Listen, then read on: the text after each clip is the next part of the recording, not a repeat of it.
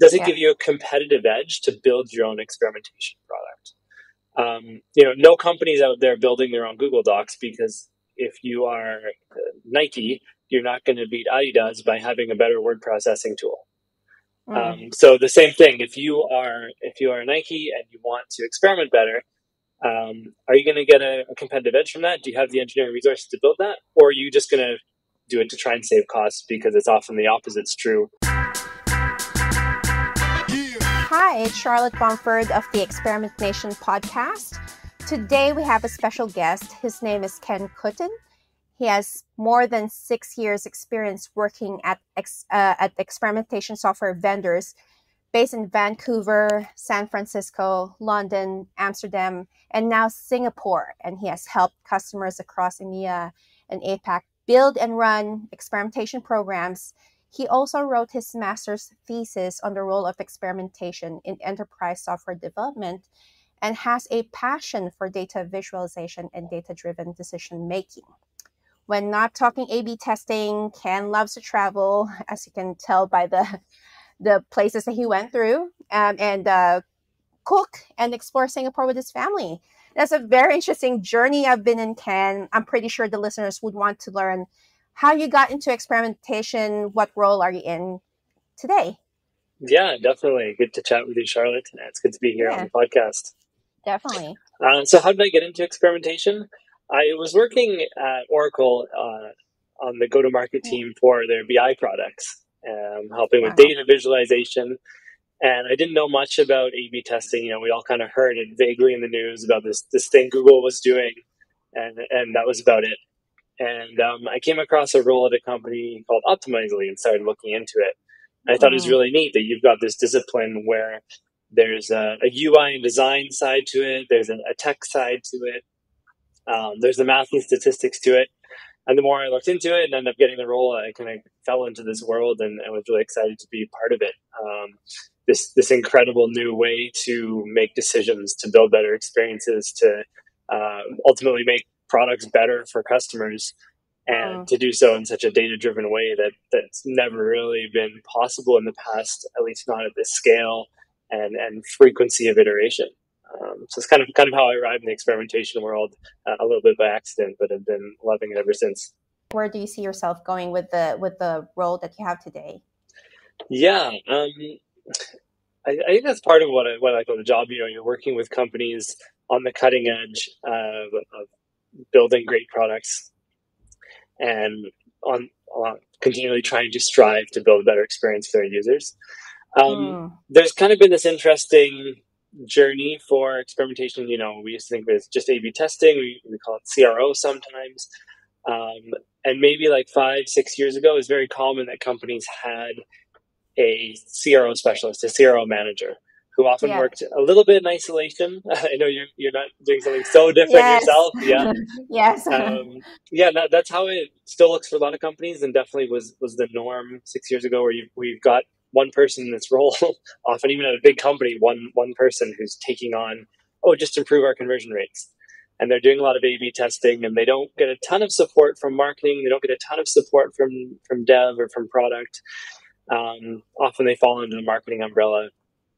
And yeah, yeah. and they're yeah they're just trying to tweak and improve things, and we've seen this evolve a lot, right? Companies have seen great successes from experimentation and some great R O I as well, and mm. that's led to a broadening of scope, um, which is great. More resources, you know, developers who are now part of C R O teams, more more U X time to devoted to experiments, um, and in parallel, there's been a lot of adoption from product teams. So engineers have been testing for a long time, right? In terms of mm-hmm. um, basic blue-green deployments and simple feature flags. But now product teams are really buying in and, and testing every feature, and yep. realizing yep. that, yeah, we, we should consider everything we launch as an experiment until we actually know that there's user value attached to it. Uh, you know, it's, it's just an idea until we reach that point. And so that seems to be where things are trending. Um, and I mean, more broadly, where, where does it go from here in the future?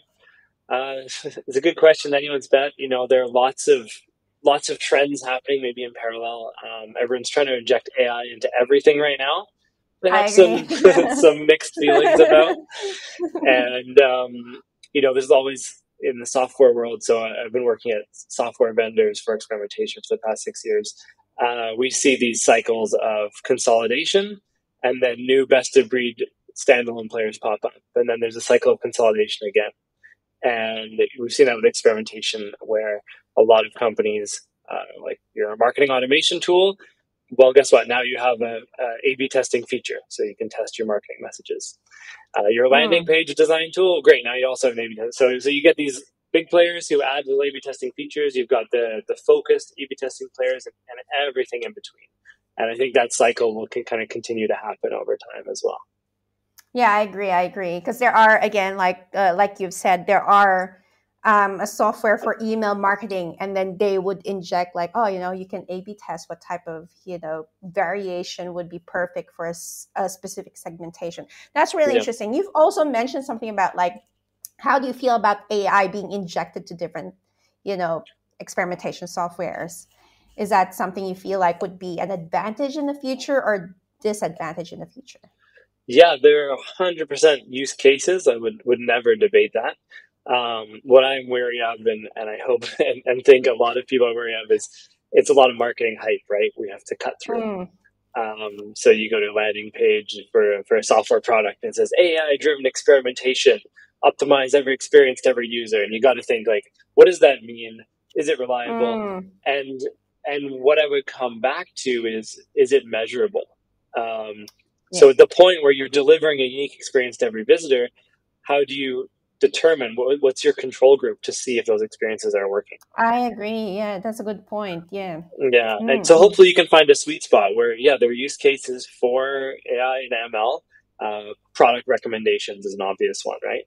And mm, then mm. you can have a holdout group who gets a static list of product recommendations compared to the people who get the personalized list. And now we're able to make some statistical inferences about the uplift mm. those recs are driving, um, mm. even though we are getting down to the one-to-one level of personalization. But what we want to avoid is just A I for the sake of it, and, and you know, um, this kind of black box of throw it over the fence, see what comes back, and, and assume it's better than the existing model, or assume it's better than the more human-driven model.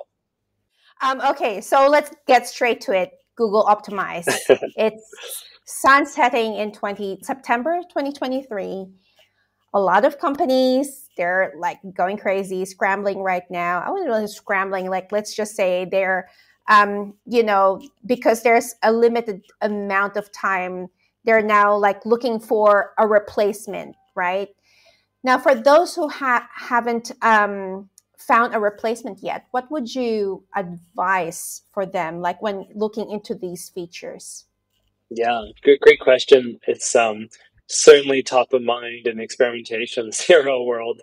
And I, yeah. I find it really interesting, like the, um, the sentiment on LinkedIn, because we've got this Google Analytics sunset as well happening around the same time. Mm. And there's so much content out there and resources and migration guides for G A four that, yeah, some people are complaining about G A four, some people aren't, some people are, are ready, others are not. But but everyone's kind of talking about, is it a good fit? And, and here's my migration guide. If you look at Google Optimize, on the other hand, the sentiment is one hundred percent, uh, we don't know what we're doing next. And mm. there's not this same kind of uh, obvious migration path. And there's not as much content out there on here are the best things you can do to prepare yourself and to find a better solution and to, to transition, yeah. right? So it's a very different mm. feel, despite the fact we have these two sunsets happening, almost coinciding with each other. Um, yeah. But yeah, I mean, when I start to break it down and think about like, what, what can you do if, if you are on Google Optimize right now, and let's say you're using it with some, some consistency, running a number of experiments a month, and you want to keep that going. Um, a few choices. The first is, you know, you can try and find something similar. There are a whole number of, we can call them visual editor on your client side type. Yeah. What you see is what you get testing tools out there, um, ranging from, you know, some very low cost to free ones to more expensive ones that are part of like an Adobe and Oracle suite. And again, everything mm. in between. Mm, mm. Um, that, that seems like the obvious choice, right? But there are a few reasons to maybe pause before you jump into that. The first is that, you know, it's um, it's that's only one way to experiment. And the, the market, the industry seems to be shifting towards a lot more of what I would term full stack experimentation. So experimentation mm-hmm. more tightly integrated with your code base, usually powered by S D Ks and A P Is. And mm-hmm. that starts to unlock new use cases. Um, it starts to unlock uh, better performance, uh, more ability to experiment across channels, deepen your tech stack, and so on. Um, so that's one reason to hesitate. Maybe you're ready for full stack experimentation. There are a few ways to kind of gauge that. Yeah, I was about to ask you that question. What do you mean by uh, like if it's, you know, like we have different types of listeners we have with the at the Experiment Nation. Would you be able to explain or expand further on what full stack testing is? Um, and how do you know if the company is ready for full stack testing? Yeah, certainly. So what we have with Google Optimize and, and similar tools is you typically have a JavaScript tag, you add to your tag manager or your H T M L file. Yeah. It uh, downloads some JavaScript and runs some experiments on your site. So you get a nice visual editor, you can click and drag elements and make changes, and largely you can be independent of dev for simple experiments. Yeah. Uh, where this starts to fall over, though, is oh, I want to build something a bit more complex. Now you're getting development involved. Um, can still do it through a visual editor type tool, but you do need the developer to help you out. Um, it also means that all your experiments are limited to what can run in a browser. And more and more companies, you know, their experiences do not stay in the browser. You've got mobile apps. You've got kiosks at an airport. You've got mm. logic that exists server-side uh, on a on a watch, whatever it may be. So you need to be able to experiment across these channels, and you can't do that with a, a tool that only runs in the browser. Um, so that's where full-stack testing comes in, the, the idea that, hey, let's give you a way to get an experiment decision in anywhere you have code, anywhere your product or your logic exists, we want to let you experiment there. And that kind of really... Uh, opens up a whole number of new use cases to testing teams. Mm. It's a very different way of working. Um, all of a sudden, you're you're launching experiments the same way you launch features in code, and and it's well suited to a product team, a cross-functional product team where you've got P Ms and engineers and hopefully U X and analysts, uh, you know, working on the same team building features and experiments. Um, compared mm-hmm. to a visual editor tool where, you know, one person or a marketeer with little technical skills and resources could be publishing some tests themselves. So very different way of working, but full stack testing does open up a whole bunch of new doors. This is Roma Santiago from Experiment Nation. Every week we share interviews with and conference sessions by our favorite conversion rate optimizers from around the world. So if you like this video, smash that like button and consider subscribing. It helps us a bunch. Now back to the episode. So the question is, how do you know? Because again, like I agree with you, full stack testing is quite very, like it's a complex thing. How would you um, tell when the company is ready for full stack testing? Yeah, a, a few questions I would be asking myself. Um, what kind of use cases are important to me? And, you know, mm-hmm. we, we don't have to have to lie to ourselves and say, oh yeah, I want to do server-side testing. When, you know, if, if you're a company that makes landing pages, maybe that's all you need to do. Um, but at the point where you're saying, oh, I wish we could change the search uh, search algorithm a little bit to try out some different weighing parameters to see which works best. Uh, I wish now we could experiment. It's much more complicated. Yeah. yeah, I wish we could try different pricing. I wish we could test mm. into our mobile app. I wish we could um, you know, change some logic or some content that lives on a server that's pulled down from mobile apps and the web browser. So that that's one is use cases. Um, the second, like I said, is kind of your team, your team and how you want to actually launch experiments. Do you want it to be this layer that sits on top of your website only, or do you want to be launching features in code? And for product teams, they'd actually rather that because they don't have this uh, kind of shadow layer, or uh, something that's here called to as like um, shadow C M S, where you've got mm. two different systems that are managing what appears on your site. Um, the third is, yeah, the, the different channels that you have. So if, if it's different touch points outside the browser. Um, and another one is, is performance as well. So when you're using one of those visual editor solutions with a JavaScript tag, there'll always be some performance hit in terms of that tag has to go and download more resources from another server. There's no way around mm. that. Mm. Um, with full stack testing, whether it's running in the browser or on the back end, you can achieve much closer to zero latency. Uh, you're able to do some more oh, of wow. the, the work up front. Mm. And, mm. um, and yeah, basically test without having to compromise a little bit of loading time. So that's another reason I see some teams seriously considering switching over. Yeah, the loading time is always the issue. but, yeah, yeah. So you, we've touched on um, earlier, you've mentioned about uh, Google Optimize and G A four sunsetting almost at the same time. So with the companies moving from Google Optimize to a new solution, what would they need to ensure that it works well with, with G A four? Yeah, so I guess just going back one step even, um, kind of said maybe one reason for companies to pause in their decision-making process to replace G O is uh, the potential to go full stack. The second, I would say, is that this G A four migration, um, I'm also seeing some companies are pausing and saying, let's not assume G A four is right for us. Um, They they basically are taking a, a bigger look at what they do for analytics and, and their group experimentation in with that and trying to figure that out. And then they can, as a secondary step, decide which experimentation solution they need.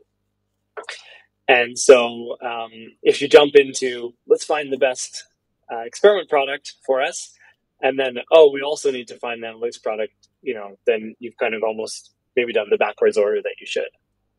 Hmm. So I think that, um, yeah, if if you have indeed evaluated and, and decided that G A four is the right fit for your company, at least for the time being, um, Google has come out and almost directly said they're not going to develop their own experimentation capability in G A four. Yeah. Right? Mm. They, they've kind of alluded to that in a couple blog posts and product updates. Um, so we shouldn't wait around for, for the new Google Optimize. Um But yeah, you need to, to find something that's that fits with what your team needs. And that's not just the technical features of the tool. It's also the company you're going to be partnering with. Um, you know, so you can be honest with yourself. Uh, how much how much support do you need? Do you need mm. a, a, a vendor or a partner who can uh, help you strategize tests, who can help you with implementation?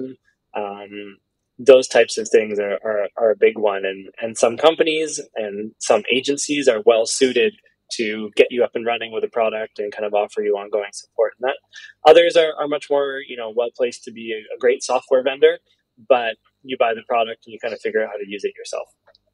Oh, yeah, um, that's much more complicated. Yeah. Yeah. Yeah. People are different places in that, different levels of maturity, mm. and that's okay. But yeah. So would you like, are you, so what are you saying? You're saying like, uh, let's go with an, um, an alternative for Google Optimize. And if G A four is fine, let's go with that for the meantime, until we find another solution that fits, uh, the company's needs, and just, just start from there. Yeah, exactly. I think, um, mm-hmm. you know, what's, what's interesting is Google obviously comes from a, a long marketing background. Um, mm. They're interested in selling you ads. That's that's their business. Of course. And so that's why Google is always going to focus on how did you get users to your site, which ad campaigns are performing well, how can we help you with your mm. S E O, right? That's the, the goal yeah. of Google Analytics. Um, yeah. That being said, G A four, moving more to this event model, it is getting more into uh, what we might call product analytics a little bit. And Adobe just last week, maybe the week before, announcing their new product analytics solution. It's really showing that even the big players are starting to recognize the importance of um, not just acquiring users, but engaging them, keeping them happy, retaining them, um, mm. making sure they renew at the end of the day, keep using our apps and products. And so Um, shameless plug, you know, I've been working in Amplitude now where we're, we've been doing product analytics for some time. It's, it's a great validation to see that, you know, there is value and there's a good reason to focus on what happens after we get the user, not just how do we get them in the first place. And so, yeah, if I was looking at new analytics and new experimentation product right now for, for a company I worked at, um, those are the kind of things I'd be looking at, like end to end. Can I analyze from Uh, you know, the customer seeing one of my ads, to landing on a landing page, to signing up for the first time, to retaining, renewing, and upselling and cross-selling? Like, I've been looking at that end-to-end journey and seeing if that fits for me. And if experimentation, if I'm able to experiment at each stage along that journey as well. Um, and if I can get that from from one vendor or multiple vendors who offer me the best solution for each piece, so be it. Mm. Um, but I'd be trying to kind of look end to end like that. And, you know, that, that probably means the marketing team and the product team need to start working a bit more closely together uh, in, in terms of no longer having two, two disparate mm. data sets, um, yeah. two separate sets of tooling for people to learn, two sources of truth, essentially. And mm. and all of a sudden having analytics in one place where they can see the whole customer journey and, and yeah, have one version of the truth to kind of go off and make strategic company decisions. Um, you know, at the end of the day, that's what that's what analytics and experimentation is here to to solve for.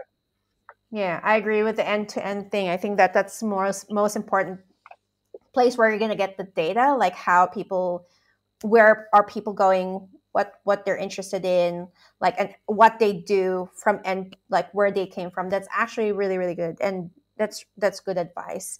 Um, I have a question though. So for um, companies who have capability to create their own solution in-house, what do you feel about, what do you think about that? And is that the right choice, uh, right choice for some, some of the companies? Yeah, good question. It's it's a tempting choice. I see lots of companies playing with this idea. Um, a, a few considerations. I mean, the, the short version is, like any software product uh, or project, th- this always comes in a lot more expensive and time-consuming than you expect. And mm-hmm. if you're, yeah, if you're a Google or a Netflix or a booking dot com and you've got almost unlimited engineering resources, um, then maybe maybe it's worth considering.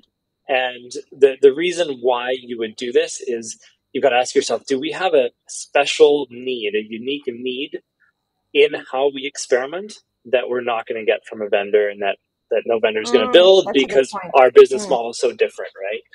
Does it yeah. give you a competitive edge to build your own experimentation product? Um, you know, no companies out there building their own Google Docs, because if you are Nike, you're not going to beat Adidas by having a better word processing tool. Mm. Um, so the same thing, if you are if you are Nike and you want to experiment better, um, are you going to get a, a competitive edge from that? Do you have the engineering resources to build that? Or are you just going to do it to try and save costs, because it's often the opposite's true?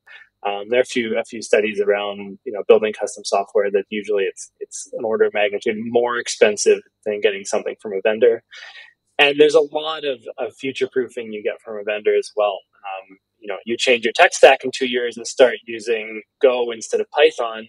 Uh, your vendor already has an S D K for Go, and they've got twenty-five customers using it already, whereas you built your whole experimentation stack on Python, and now you can't migrate, or you got to pause experimentation for six months while you update the whole experimentation stack too. So um, I certainly wouldn't say, you know, yeah. yeah, I wouldn't say building is always bad. I would say I've seen a lot of companies um, build something and underestimate the costs and the, the time to value, and that the solution you end up with often is often very technical and serves engineers and analysts, Uh, leaving product and marketing a bit underserved by that in-house solution is, is typically how it ends up. I'm actually interested about what you said about the cost, right? Because it like for most of the for most of the experimentation softwares out there, when you it's kind of like you're buying a, a license to use their software, and so that would pretty much like if you if you have a capability in house um, in house to build a software for like one year's worth of that the other like the external experimentation software, and you don't have to maintain it that much, wouldn't that be cheaper instead of like having it much more expensive um, when you buy somewhere else, someone else's software? Yeah, yeah. I mean, first of all, you can. Most of these companies who've built internally have blogged about it. They're using it as ways to attract engineers who want to work on interesting problems, right? mm. um, which actually means that places like Uber and Netflix have publicly stated how many full-time equivalents they have just building and maintaining experimentation tools. Mm, I get it. And if you look at those, it's not like two. It's it's common like fifteen, twenty engineers working full-time on maintaining this this product they're building in-house. uh, depends where you are in the world, but twenty full-time engineers in the Bay Area at Netflix salaries is is a lot more than most companies spend on off-the-shelf software. Um, even in Amsterdam, I, I won't mention any specifics. I, I was aware of one company who was looking at buying experimentation product. They were quoted around three hundred thousand euros per year uh, for their volumes, and they decided to build in-house, and they had a team of six full-time equivalents working for multiple years to get it off the ground. And so it, it very quickly adds mm. up, right? Yeah, um, yeah. The, the thing about experimentation as well is perhaps more than any software solution you buy, you can measure R O I from it quite easily. Mm. Um, it's, it's, it's, and it's often, you know, uh, a five, a ten, a twenty X over what you're, at least what you're spending on subscriptions. You should factor in, of course, your own manpower and, and everything that goes into yep. it. Um, So that's something, you know, another piece of advice I'd give people who are looking at Google Optimize and, and trying to justify whether it's a build or a buy. Um, can you look back over the last year or two at the experiments you've run uh, on revenue metrics, the uplift you're seeing, and hopefully use that to as a case to get some budget. Yeah. yeah. And, yeah. Uh, some, and maybe some budget you didn't have before if you're even on Google Optimize free plan. Um, could be the first time you're you're going to pay for a subscription for a software product for experimentation, but hopefully the the wins you've got in the past twelve months should more than justify uh, a, a new subscription cost for you. Yeah, yeah, I agree. That that is very insightful. I was thinking about the costs earlier, and I was like, probably it might be cheaper, but you know, that's that makes a lot of sense having that overhead and everything. But yeah, I want to know, um, you know, we're talking about experimentation software. What do you think is the, tr- where's the trend going to? What's the next, like, what's the next big thing mm-hmm. in experimentation software?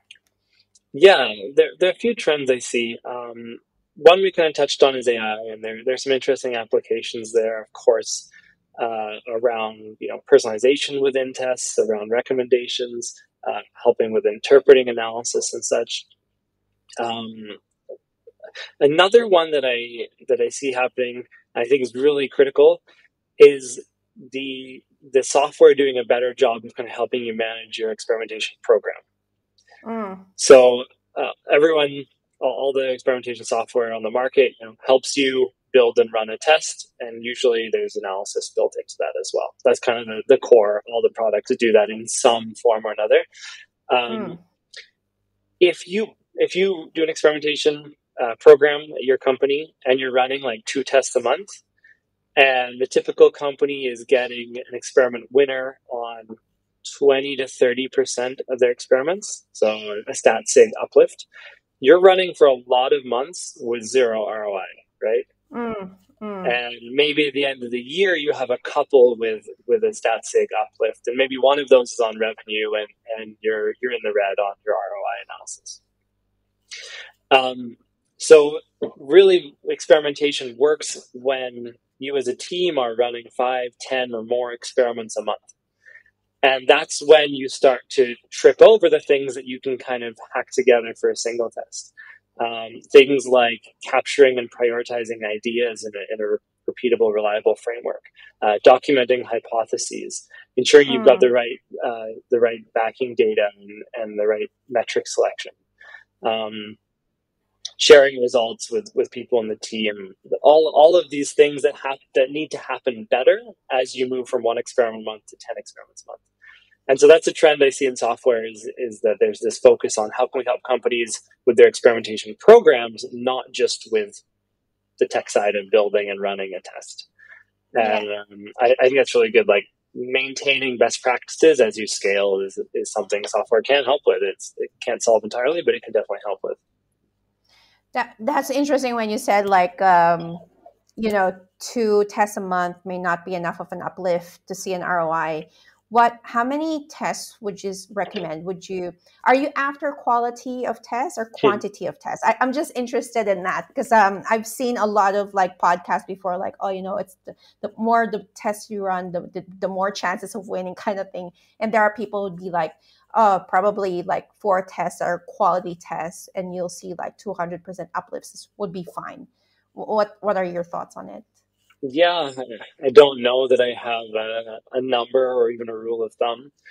Um, I think it comes down to, first of all, a good prioritization model where you're looking mm. at, you know, what's potential impact, how, how many people make it to this, this part of this flow, this part of the site or app. Um, so if the test does work and gets us a ten percent uplift, what does that mean at the end of the day?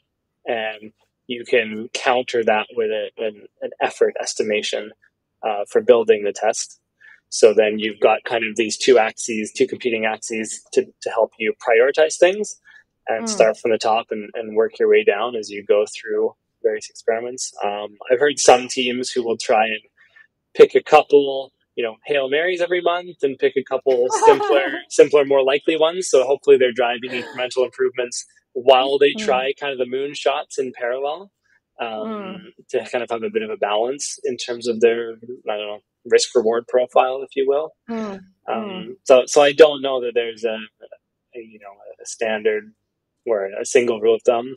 And like we said, as, as more product teams take this over, the testing backlog and the product backlog become kind of merged. And that's true. Yeah. Product management has had methods for, you know, prioritization um, for a long time, which now experimentation is, is somewhat benefiting from. Okay. There's a lot of companies, like we've said in the start, that are um, scrambling to look for a replacement. There are also a lot of experimentation, soft, uh, experimentation software out in the market. And to be honest, I feel like there is like, I feel like some uh, features overlap each other's features, and they're kind of like almost the same thing, but different brand. Um, so, you know, if you're a company or if you're uh, advising a company uh, and they have like, these, like, let's say five to ten experimentation software, what, what's the first things that we need to look at, or a company needs to look at before they decide on an experimentation software? Yeah, I'd, I'd start with um, a, a, a self-assessment of where you are as a, as a company and team for your culture and appetite for experimentation. First, to assess how much help do we need. Uh, have mm. we been running ten tests a month for the past two years independently and ready to continue with that? Versus uh, we have an agency who builds half our tests, and we have our software vendor on site once a month delivering training sessions. And, you know, we've hired six new P Ms in the last three months and none of them have experimentation knowledge. Um, that's going to be play a big role in, in what you expect from your vendor, your partner, your agency you work with in, in terms of, yeah, who, who can you work with? Um, then, yeah, I'd look at, you know, what are our most important touch points for our customer? Is it all browser-based? Uh, are we are we mobile first? Um, do we have a lot of infrastructure experiments and, and back-end business logic, engineering logic we want to experiment on? That'll influence as well. Um, where do the analytics live? Keep coming back to that, right? Mm, have we mm. have we standardized on, you know, one of the big analytics players? Are we using a, a more focused best-of-breed solution, something in between?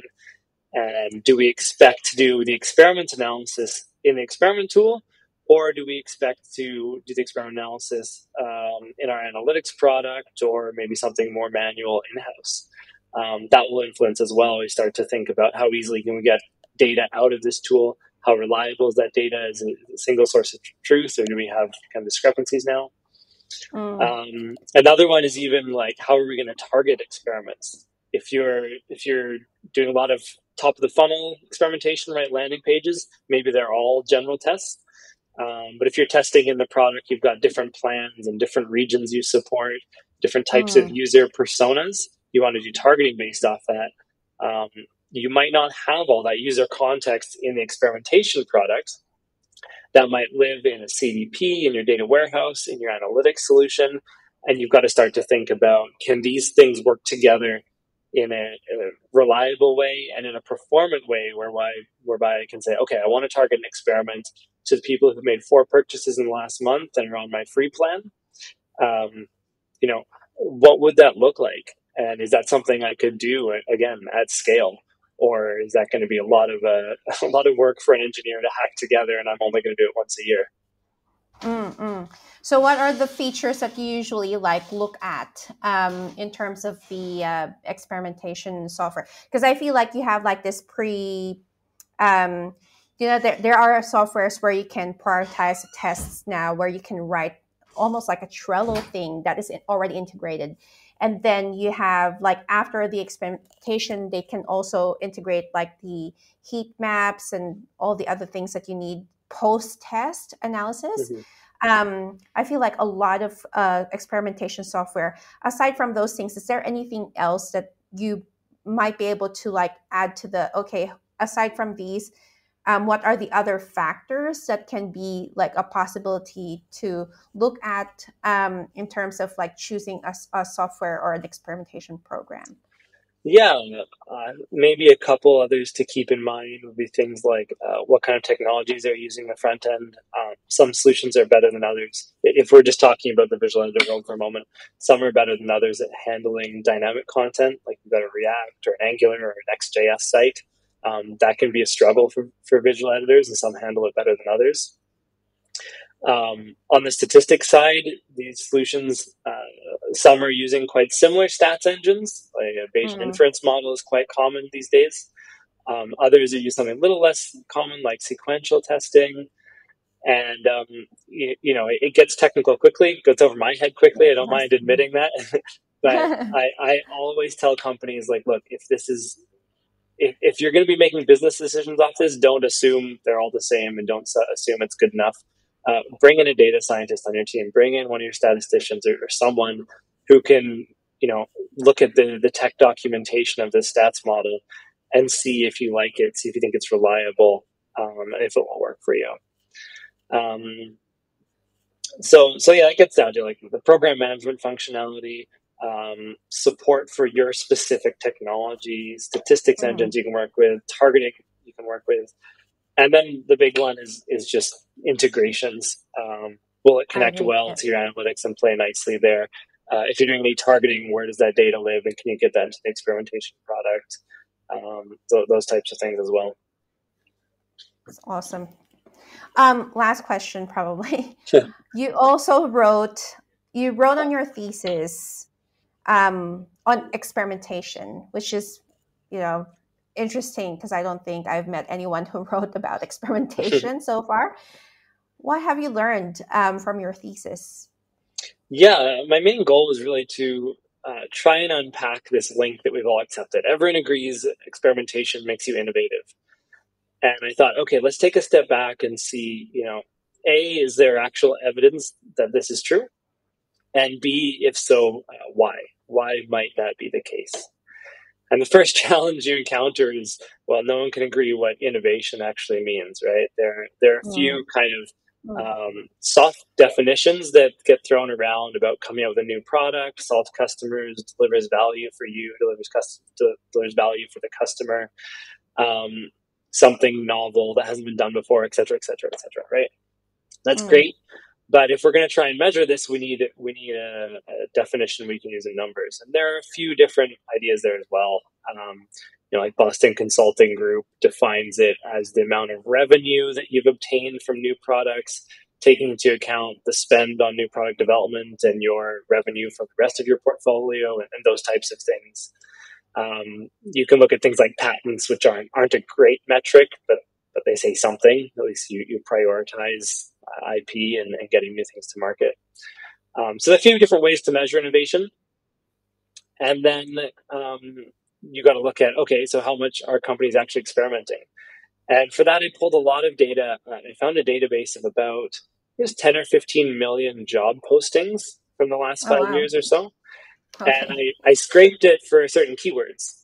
Um, and, and in order to benchmark, I wanted to look not just at uh, experimentation, A B testing, but things like uh, heat mapping, session recording, um, hmm. analytics in general, and then some other kind of practices that we see from product teams, like uh, road mapping, prototyping, agile, um, all of these kind of keywords.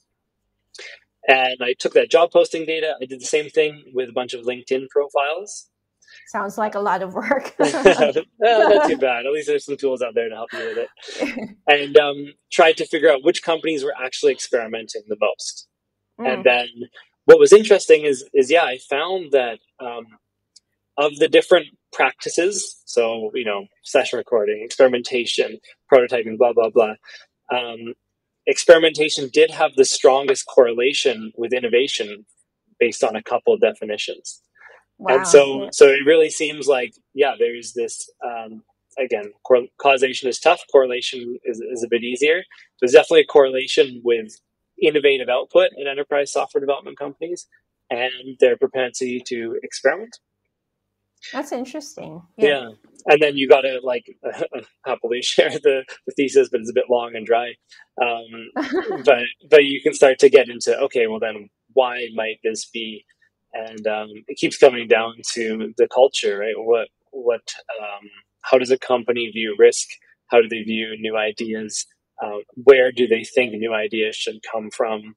Um, mm. And how willing are they to, to try out new things and, and give them, give them a chance, give them their day in the sun and see if they stick and, and drive value.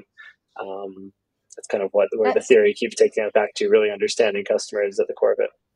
Yeah, it's really interesting. Innovation is, is you know, um, through experimentation, you get innovation. That's actually very, very interesting because you won't know anything unless you experiment, right? You won't be, be able to um, find a, a different solution if you don't know that the problem exists. So it's it's very interesting that you said that.